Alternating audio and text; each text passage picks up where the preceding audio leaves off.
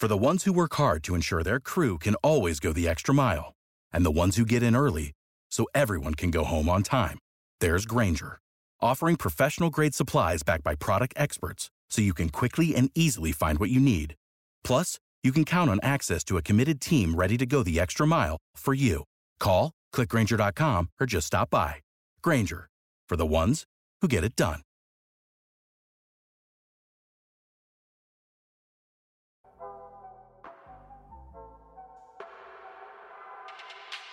Good morning and happy April Fool's Day.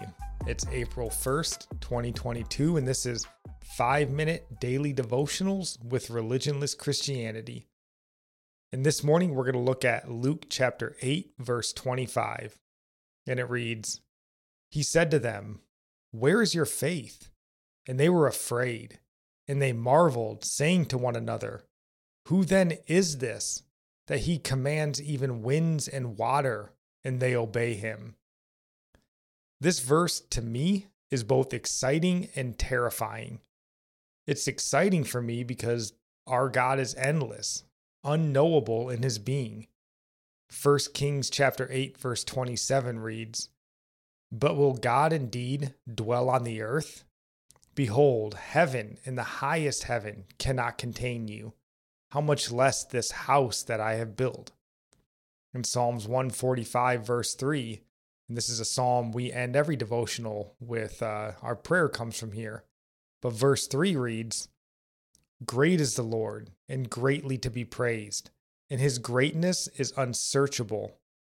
So we who believe we've been promised eternity in the presence of our Lord, and yet that's not enough time to understand him. Eternity.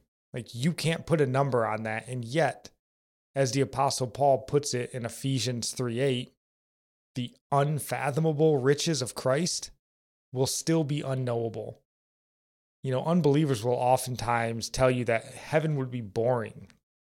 Uh, Joel Stein, the journalist of such humble writings as In Defense of Elitism, Why I'm Better Than You and You and You're Better Than Someone Who Didn't Buy This Book. Well, he wrote, Heaven is totally overrated. It seems boring. Clouds, listening to people play the harp. It should be somewhere you can't wait to go like a luxury hotel. Maybe blue skies and soft music were enough to keep people in line in the 17th century, but heaven has to step it up a bit. They're basically getting by because they only have to be better than hell. Now, while this is an idiotic statement, it isn't an uncommon thought. Will I get bored in heaven?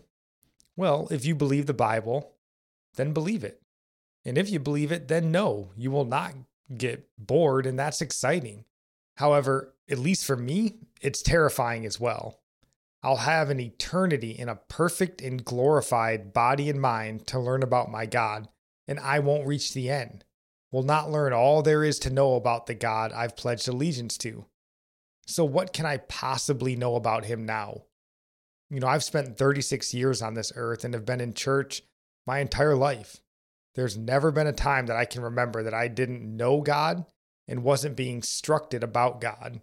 And if I can pause for a brief moment and uh, give a shout out to my godly mother and all the godly mothers out there raising their children in the way they should go. But in all that time, the amount that I know versus what there is to know is incomprehensible. So, like the apostles who walked with him, lived and served with him, sat daily under his teachings, still could ask the question who then is this? You know, so I don't know about you and how you think and ponder the Alpha and Omega, but I find myself thinking a lot on Proverbs 1 7. The fear of the Lord is the beginning of knowledge. And our psalm of the day comes from Psalms 149, verse 1.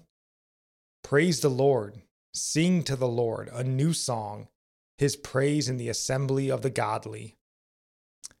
In our proverb of the day, I'll just reiterate Proverbs 1 7. The fear of the Lord is the beginning of knowledge. Fools despise wisdom and instruction. And I'll end praying for you from Psalms 145. May the Lord show you he is gracious and merciful, slow to anger and abounding in steadfast love. That the Lord is good to all, and his mercy is over all that he has made. May you know the Lord is near to all who call on him, to all who call on him in truth. That the Lord preserves all who love him. God bless.